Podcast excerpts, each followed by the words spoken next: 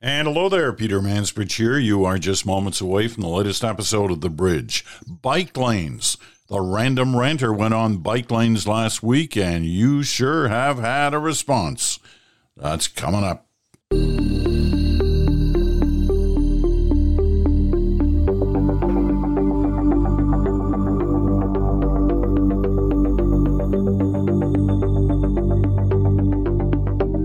One of the elements of the uh, bridge that I'm most proud of in this past year has been the introduction last fall, last September, on kind of a test basis. We did it for the idea was to do it for a couple of weeks and see how you reacted to it. And that was our friend, the Random Ranter from Western Canada. We've never located where or identified who exactly he is. I know, of course. Need to know that. But uh, he lives somewhere between, as we've always said, Thunder Bay and Victoria. So he uh, considers himself a Westerner, and he is. He's always lived in Western Canada. He doesn't have a particular political axe to grind. He's no member of a party, he doesn't work for any of the parties. He's just a guy with a. Uh, I was going to say a normal job, but it's not really normal. It's an everyday job. All right one of those jobs that makes the country work. And uh, he has lots to say about all kinds of different issues. So I had known him for a while, probably, I don't know, 25, 30 years. And I said, why don't you try this? He'd never done anything like this. Not a journalist, not a commentator. He's just somebody with, uh, you know, pretty strong views, and he researches his views. And I appreciated that. So I said, well, let's try it. So we did a few things. And uh, it kind of took off. People either liked what he had to say or didn't like what he had to say. But almost everyone appreciated the fact he got them thinking on a particular topic. And so throughout the year, I mean, we kept extending the idea and uh, he kept wanting to do them. And so we've been doing them. And this is the last one before our summer break. Uh, today's rant, but last week's rant was on bike lanes. He's got problems with bike lanes. Very specifically, he talked about his own area, mainly the prairie provinces, Manitoba, Saskatchewan, Alberta. He had concerns about how bike lane. He's a biker. He likes biking, all of that, but he doesn't like the way they've done bike lanes. Anyway, it was like turning on a tap. Man, we got lots of reaction. So we're uh, starting the program with that today in terms of uh, our your turn for this week. And once again, I read all the letters that come in. I don't read all of them on the air. And of the ones I do read, I usually only read a sentence or two or three, maybe four. But often you guys love writing. you like write long letters. So I just isolate a little bit of each letter. So let's get started. The topic of cycling. And these are just, this is just a random pile. It's not organized in any specific way. Robert McKenzie writes from Toronto. Now, Toronto is not Winnipeg or Saskatoon or Regina or Calgary or Edmonton. It's Toronto. Okay? But Robert writes from Toronto. I've been a Toronto commuter cyclist for 15 years and I don't own a car. I love hitting play on a new episode of The Bridge just as I'm setting out somewhere. And yes, I can safely hear everything around me with earbuds on. The ranter said people on bikes don't shop or eat or do anything the same way people in cars do. I'm not kidding. As I was listening to this, I just locked my bike and was walking into a midtown restaurant. I was in the area to shop. Rather than jump to conclusions on this topic, Toronto City Council did a trial run, or pilot project, of bike lanes on Bloor Street, a major corridor. Here's just a sampling of the findings. Following the bike lane installation, there are more customers on Bloor. The number of reported customers served by merchants increased on Bloor Street during the pilot. Customers are spending more on Bloor. uh, Colleen Trim. Um, What you got? Oh no, this is in the wrong section. We'll get to Colleen Trim's uh, comments later, but they're uh, f- later in the broadcast. Uh, back to biking. Nicole Brandon in London, Ontario. Thank you, Random Ranter, for raising an important topic. Still, it would be helpful to get some facts straight. The issue of street parking. Yes, cycle lanes often replace street parking, but let's be honest about what we're talking about when we say street parking. This is code for free parking. People get their knickers in a twist when a handful of street parking spots disappear, when there are parking lots galore. A recent study of downtown parking in my city, London, Ontario, found a total of 29 acres of surface parking lot in the core. That's a lot of spaces and doesn't include the underground lots. The real issue isn't car parking because there's plenty of it. The issue is our collective feeling of entitlement to free parking.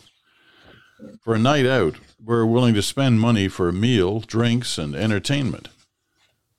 This might add up to a couple of hundred dollars, but we aren't willing to spend five or ten dollars to park the car. Lise Demare in Quebec City. I listen religiously to your podcast from Quebec City about bike path in cities. I see sidewalks on both sides of the road, but not as many pedestrians on them. To me, it doesn't make any sense. I prefer one side with a sidewalk and one side with a bike path. That would make more sense to me. And when they would open new roads in new neighborhoods, I would plan to get a path that would suit everyone. I don't know if that'd work. You'd have bikes going in different directions on one path, and uh, that could lead to a problem. But I hear you. Interesting. Um, Minnie Boschma. And Minnie is writing from uh, Edmonton. I've been thinking about investing in a good bike. I've been riding transit with an eye to accessing the city, and have found myself outraged by the way my city managers, my and others, need to get around. In North America, we just haven't thought about humaneness. A few years ago, I gave up my car and have felt a second class traveler ever since. Every voyage into the world is more difficult, takes more time. There are places I no longer get to except by cab or borrowed car. Cycling would allow me to go further in areas underserved by transit, but the idea of sharing road space with traffic is more than a little terrifying. This is Alberta, so we have more than our fair share of jumped up pickups driven with attitude or crankiness. And here I agree with the random ranter. At the present time, changes to the transportation infrastructure to accommodate bicycles are being made, it seems, by people that ride fast on road race bikes, or that enjoy cycling in nature for recreation, or that haven't ridden a bike since they got their license to drive. We seem unable to look at or learn from other countries that have, with some success, gone down this road. But in my experience, even pedestrians and transit riders get short shrift from the planning department and that's a whole other rant. Uh, Minnie's letter, by the way, is one of those really long ones, so I've just uh, excerpted a small part of it. Sheila Kinzel from Calgary. A lot of Alberta writers on this issue of, of bikes, and both pro and con uh, to what the uh, random ranter had to say. Uh, Sheila writes, second time writing, and once again, I agree with what the ranter is saying on bike lanes. They have been putting more and more bike lanes in around Calgary and taking out revenue generating parking fees, and in winter causes more traffic issues. Since I'm retired, I do not go downtown much anymore, so the signs and traffic lights for bikes and cars have been confusing because there is zero advertising on what they mean. Laura Travosi. Um, Laura writes, I usually am on board. Uh, excuse me. I usually am on board with about ninety percent of the random ranter, but we aren't Europe. He does know that many European nations have winter the same as we do, right? I mean, Finland, Sweden, Germany, Poland, Netherlands are just some examples of European countries that have winter. Finland is the same latitude as the Northwest Territories, and even they have bike lanes and paths. Even places like northern Italy, France, and yes, in some parts of Spain get snow. So, yes, if Europe figured out bike lanes, which in most European countries are also the bus, taxi, and deliveries lane, then why can't we look to their example? They make so many things work that we as Canadians think is impossible and is just a part of their normal day to day lives. Uh, Darcy Raynard, Edmonton. Uh, he's got a PhD in urban planning, so he must know what he's talking about, right? I'm finally writing because I have a comment on the ranter's take on bike lanes. He's correct that we need more of them and they need to be better. The reason so many are so poorly constructed is that they are actually car infrastructure. Most cities in North America won't inconvenience drivers at all, so bike lanes are shoehorned into cities. It's been shown that good quality bike lanes increase riding, even in the winter in Canada. However, the best winter biking city is Oulu, Finland. See Pekka Tahkola's YouTube channel for more information. All right. Still more letters on bike lanes. Keep them coming. Terry Sims in Victoria. Love the podcast and its scant of characters, true Canadian news media icons. I'm glad the ranter had a go at the bike lane foolishness here in Canada. The cyclists want to be considered same as a vehicle and even get their own lanes, kind of. They don't follow the same rules and are hit all the time in traffic sometimes with very bad outcomes. We get winter. If it's below zero, stay off the bike. Seriously. We had snow last year for three days in Victoria, and all the rant was how the bike lanes didn't get cleared of snow for the cyclists. It's Canada, buddy. Sometimes maybe ask yourself should I take my bike out in the snow? Um, Brody Otway, Prince George, BC. Contrary to popular belief, Canada does not have a monopoly on winter, and Amsterdam was not always a cycling haven. The city of Oulu in Finland lies at 65 degrees north latitude. That's much farther north than Whitehorse or Yellowknife, and they have a tremendous population of cyclists. 12% of all trips in winter are made by bicycle in Oulu. That is not niche. Oulu is not some tiny eccentric village either. It's a bustling city of 200,000 people with plenty of car centric urban sprawl. They build extensive cycling infrastructure and they maintain it very well in all conditions to people, uh, so people use it. Ama- amazing, eh? That's, I never heard of Oulu, Finland until uh, today's program. Um, and Brody's last point uh, the one thing that the ranter gets right is that cycling infrastructure must be thoughtfully planned and built. A stripe painted down the side of an existing road or a random bike lane to nowhere doesn't do anything to help everyone. Well, well thought out cycling infrastructure is good for both motorists and cyclists. It just takes a bit of planning and effort to make it happen.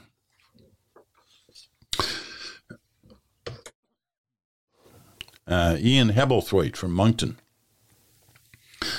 The random ranter. I think his focus was too narrow and should have been to urban planning in general. Here in Moncton, we recently had driving lanes that went nowhere and have intentionally missing land markings. Oh, let me try this again. Here in Moncton, we recently had driving lanes that went nowhere and have intentionally missing lane markings meaning each lane can go into either exit and another intersection that forces 90% of vehicles to change lanes rather than lanes going the way the majority of cars drive. I don't know, Ian, I'm having trouble reading that sentence, but I think I understand what you're trying to get at. Poor urban planning is very much an aggravation. Got a, still got a couple more. Lawrence Brawl from Calgary.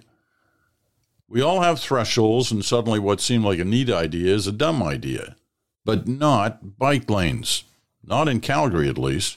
Our pathway system has grown to over a thousand kilometers, and dedicated bike lanes are now common in the inner city.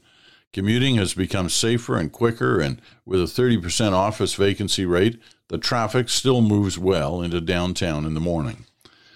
In 2024, the Winter Cycling Congress will be in Edmonton. The Random Ranters should attend and be inspired by intercyclists from Finland, Norway, and all of Europe. I will be there wearing a balaclava, and Lawrence added a picture for us uh, in his balaclava. James Mills, also from Calgary. Let's be serious. Livable cities and communities should be for everyone. Cycling infrastructure costs a small fraction of vehicle infrastructure. The argument of never having seen a cyclist use it is just plain silly.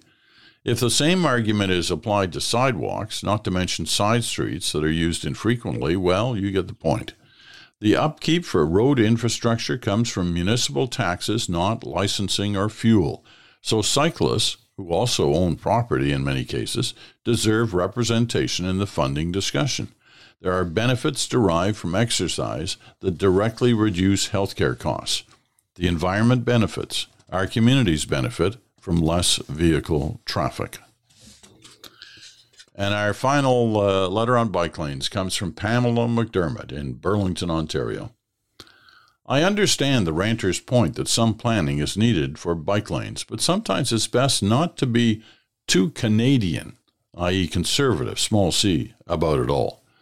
I've seen bike lanes on the freeways in Sydney, Australia, and felt wonder when standing in the metro- uh, metropolis of Beijing, decades ago now, and listening to the quiet, broken by bike bells and clickety clack of wheels and brakes. Unfortunately, that is no more, but it was something to see. It sure was, Pamela. I mean, I was I was in China in the mid 1970s, and you know, I, I was there for three weeks, saw a lot of the country uh, by train and by um, you know in, some of the big cities, uh, Beijing, Peking, then it was called uh, Shanghai, and Canton, as it was called then. Um, and you rarely saw a car.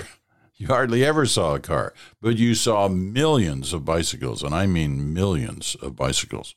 And somehow that kind of river of bikes through the cities, especially Beijing, was uh, something to behold. Um, that's how people got along. But they didn't have bike lanes; they had streets for bikes. and the very odd time that you know some um, Mao Zedong or Zhou Enlai or somebody like that uh, would go by in a motorcade of you know half a dozen cars or so, and then disappear, swallowed up by uh, the Great Hall of the People or whatever in downtown Beijing, in the core of the city, and then the next thing you'd see were these bikes, hundreds of thousands of bikes uh, coming down the street. Okay, those are uh, our comments. And, and, just as we have so many times with the random ranter, he's provoked discussion and opinion on a um, on an issue. So I was wondering, you know, what's he going to talk about to close out the season before we take our summer break? What's he got in his mind? Is he going to throw some softball at us so everybody says, "Oh, that was a nice comment," and I don't have to say anything else about it. But oh no, that's not the random ranter. He likes to get at people's thoughts provoke them into feeling that they need to comment as well, even if it's just comment across the table to their families about something they heard on this program. Well, this is an issue that I know that every family in Canada has talked about at least once in the last year or two, probably more than once. Want to guess what it is? It's something that affects every family. We're all supposed to do it. Okay, I'm not going to hint anymore. Let's get at it. The random ranter for this week. Here he goes. Majority of people. Oh, excuse me, Mr. Random Ranter. I think I started the rant a little late. Let's try starting it on time now, Peter. Okay? Three, two, one, cue. I think recycling as we know it is broken, and the majority of people, they seem pretty comfortable with it, or at the very least, blissfully ignorant to it, because frankly, our recycling levels are a catastrophe. 85% of our e waste ends up in a landfill.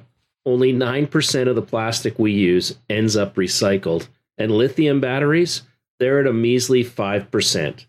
Simply put, the way we recycle, it sucks. And it sucks because the only incentive to do it right is that it's the right thing to do. But hey, I'm not saying recycling can't work. I'm saying it isn't working. And industry talking it up, all those tips on how to recycle properly, the government encouraging us, well, that's just window dressing for the fairy tale. Because even when we do everything right, tons of the material we send to the recycler ends up as garbage, anyways. Sure, part of that is our fault for contaminating our recyclables, but I think a huge part of it is that a lot of the recyclable material is not economically viable to actually recycle. But I don't want to get bogged down in the minutiae because I don't care about the whys or the hows of recycling. I only care about the is, as in, is it being recycled or not? And when you look at the numbers, the answer is almost always not. Consider this aluminum beverage cans are recycling's best case scenario. They're one of the easiest products to recycle, and aluminum has actual value. Yet only 50% of beverage cans actually make it to the other side. And that's our fault. So throw all the excuses out the window. It's not that recycling sucks, it's that we suck at recycling. But you know, once upon a time, before plastic ruled the world, there was glass, and you paid a deposit on every glass bottle, and that deposit was not insubstantial. I remember it being 25 cents on a bottle of Coke that was probably a dollar. This system still exists for beer and alcohol containers, even if the deposits seem stuck at 1975 levels. I mean, 60 cents on a six pack that cost 250, that was substantial, but 60 cents on a $15 six pack these days, I'm not so sure. But I do think there is something to deposits because back in the day, people didn't throw out their bottles. They often hoarded them, but they did not throw them out. I'm sure that was a pain for the grocers who sold them and the suppliers who had to collect them and the industry that had to keep track of the deposits and the bottlers that had to clean them and so on and so on. But at the end of the day, we weren't throwing out bottles. We recycled them, not for the greater good, not because it was the right thing to do. We returned them because we wanted our money back. And I don't know why we can't do the same thing with plastics and electronics we need to shift the burden of recycling onto industry. They need to be accountable for the entire life cycle of their products. Because if you're going to sell something, then part of the responsibility should fall on you to ensure that it can be recycled and that it actually gets recycled. If you want to see change, put deposits on plastic water bottles or make me front up some serious cash on my next TV.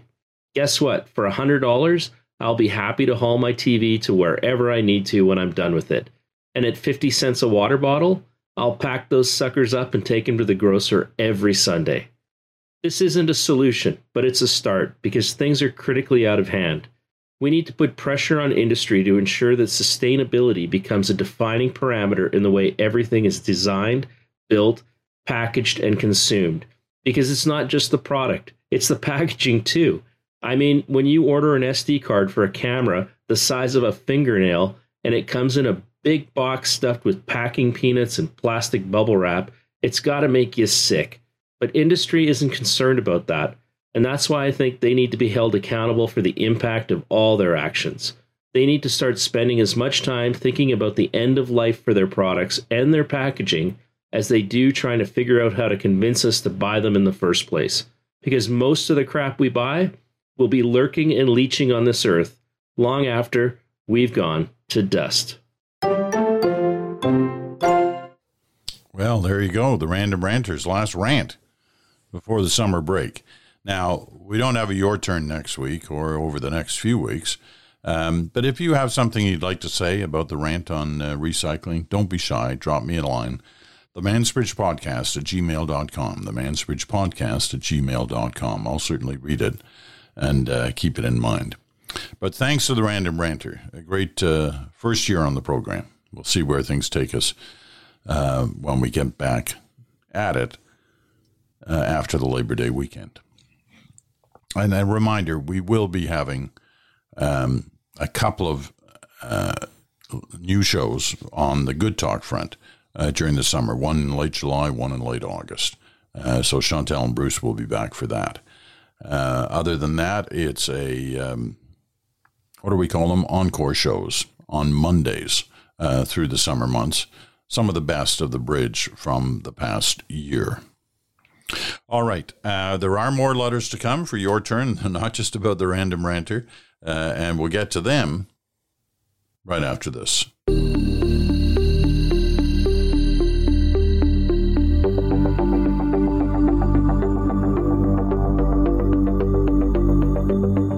Welcome back. Peter Mansbridge here with uh, the Thursday episode of The Bridge. It is your turn and the Random Ranter. And it's uh, something you're listening to on Sirius XM, Channel 167, Canada Talks, or on your favorite podcast platform. Let's get back at it with uh, some more letters from you, from our listeners. Um, I'm kind of partial to this one. It's from Colleen Trim. I tried to read a little earlier, but I had it in the wrong pile. Here it's in the right pile. It's all by itself at the top of block two of your turn today. It is impossible to listen to the mainstream media anymore when your podcast outshines them all. You know, it's nice to hear from relatives here at the bridge, but um, Aunt Colleen has written a nice letter here. Your podcast with your guests, regular and random, is beyond excellent. You are an Olympian interviewer. Your listening and probing skills are incomparable. Thank you, Colleen. Uh, trust me, not everyone says that. Um, we'll especially miss Bruce, Chantal, and Brian, along with Janice and the Random Ranter.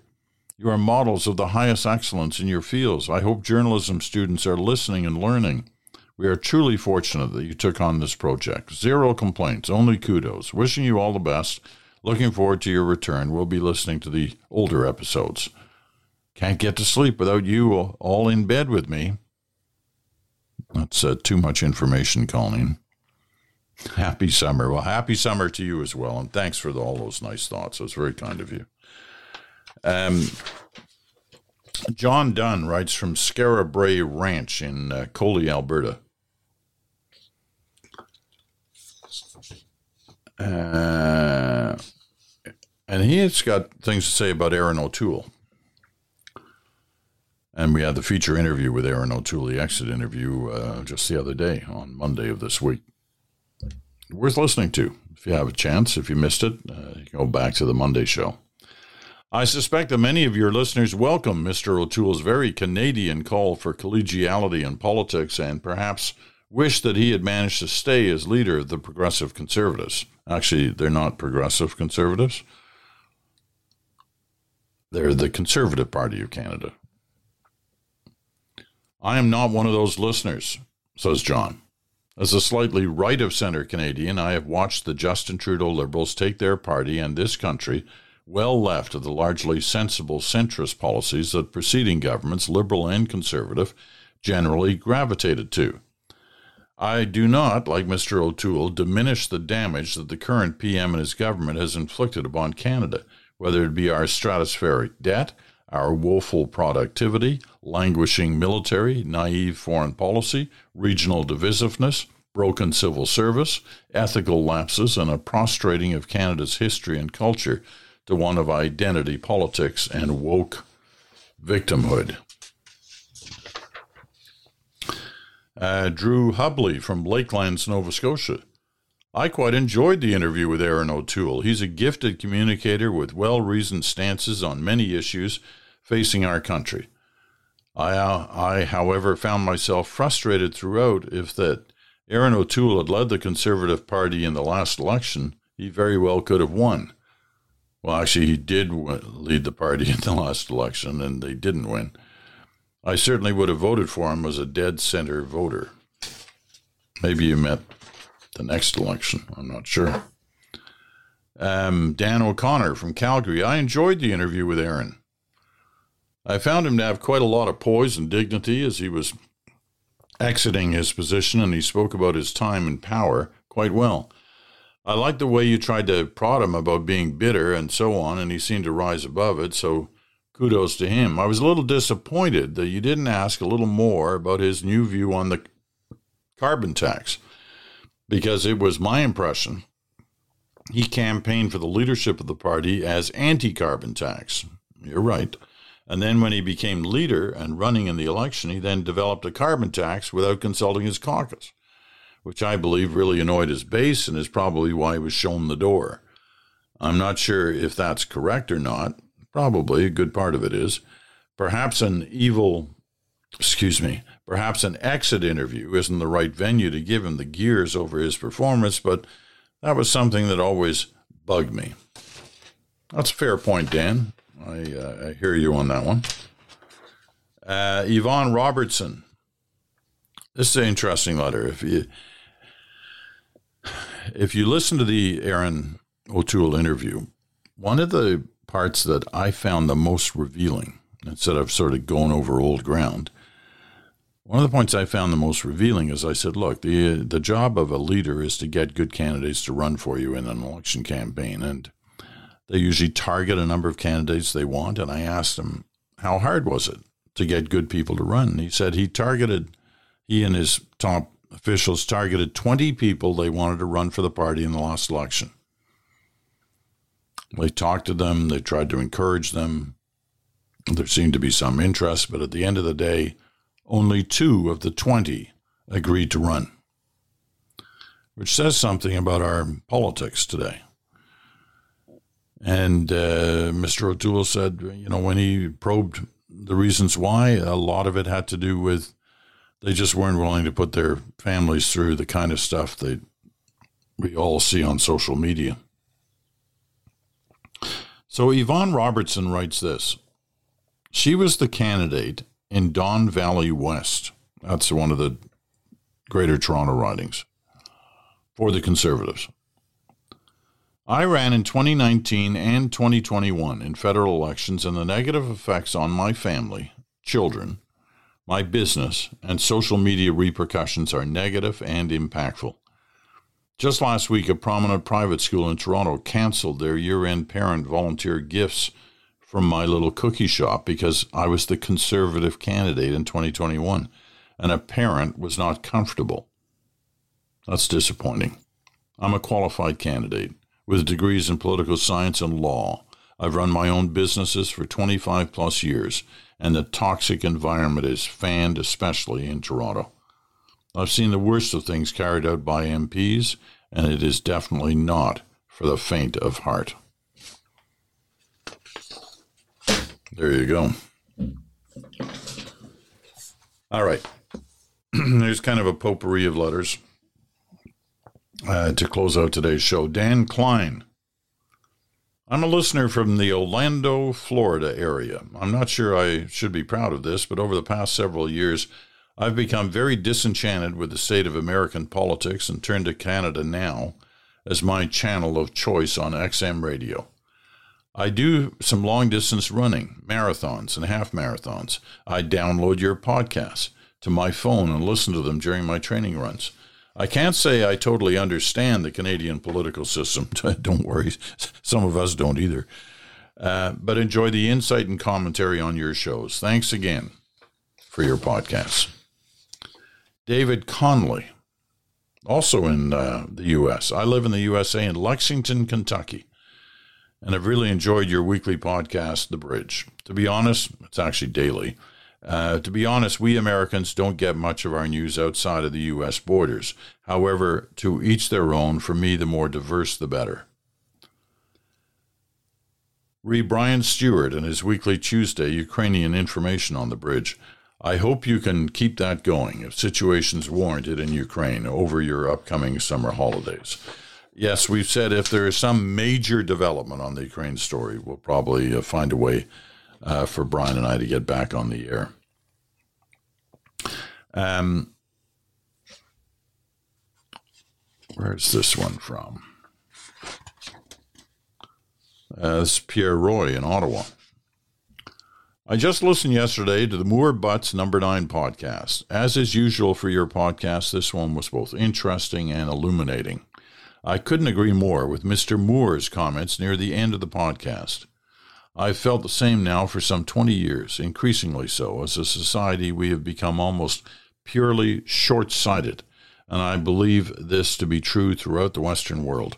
Very few citizens are interested in anything long term. Mr. Moore used the word tactical to describe our collective interests. Polls are a reflection of this.